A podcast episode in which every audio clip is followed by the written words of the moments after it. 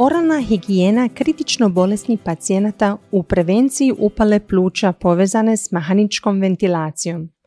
Dobar dan, ja sam docentica doktorica znanosti Irena Zakarija Grković, sumoriteljica Hrvatskog kokrena s Medicinskog fakulteta u Splitu. Postoji puno kokren susarnih pregleda u zbrinjavanju pacijenata u jedinicama intenzivnog liječenja, obuhvaćajući širok spektar intervencija. Druga obnovljena verzija jednog od njih, objavljena u prosincu 2020. godine, obuhvatila je najnovije dokaze o utjecaju brige o oralnoj higijeni. U ovom glasovnom zapisu Monoz Mehta razgovara s glavnim autorom Fangom Huaom sa sveučilišta u Wuhanu u Kini o njihovim najnovijim nalazima. Razgovor je prevela Nancy Čačić, članica Hrvatskog kokrena, koja će nam ga pročitati.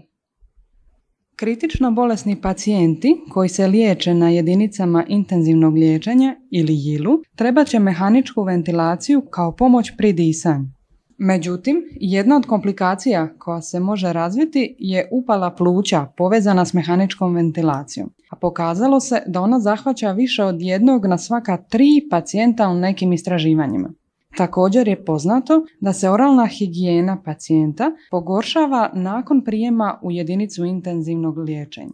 Zubni plak se može nagomilati brže zbog veće vjerojatnosti od pojave suhih usta, a prisutnost cijevi za ventilaciju otežava brigu o oralnom zdravlju. Ti kritično bolesni pacijenti ovisni su o bolničkom osoblju da bi zadovoljili svoje prehrambene i higijenske potrebe, pa je važno znati najbolji način pružanja istih.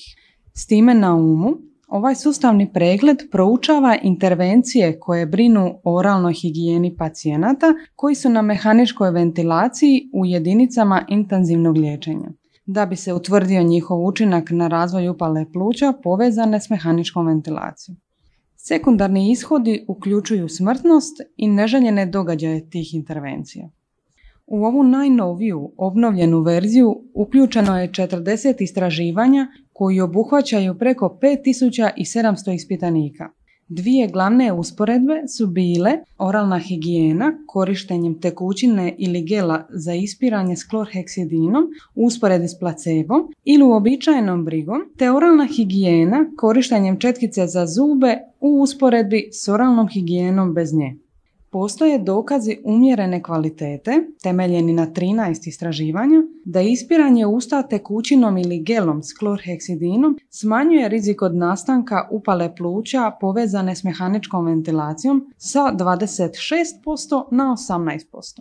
Nije bilo dokaza o razlici u udjelu smrtnih slučajeva među skupinama, te u dvama istraživanjima koja su jedina navela podatke o štetnim događajima, štetni događaji su bili blagi i sličnih brojeva u objema skupinama. U drugoj glavnoj usporedbi pokazalo se da četkice za zube s ili bez antiseptika možda mogu smanjiti pojavnost upale pluća povezane s mehaničkom ventilacijom, temeljeno na dokazima niske sigurnosti iz pet istraživanja nije bilo dokaza o razlici u smrtnim slučajevima u skupinama S ili bez zubne četkice. Konačno, briga o oralnoj higijeni koristeći tekućine ili gelove za ispiranje usta s klorheksidinom i četkanje zubnom četkicom smanjuje vjerojatnost nastanka upale pluća povezane s mehaničkom ventilacijom kod kritično bolesnih pacijenata.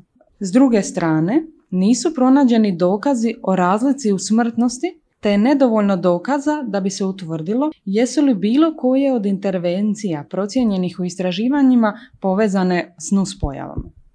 Ako želite pročitati više o dokazima za klorheksidin i četkanje zuba, te nekoliko drugih metoda briga o oralnoj higijeni koji su uključeni u ovaj sustavni pregled, možete pronaći punu verziju ovog Cochranovog sustavnog pregleda na cochranelibrary.com ako u tražnicu upišete Oral Hygiene Care in ICU.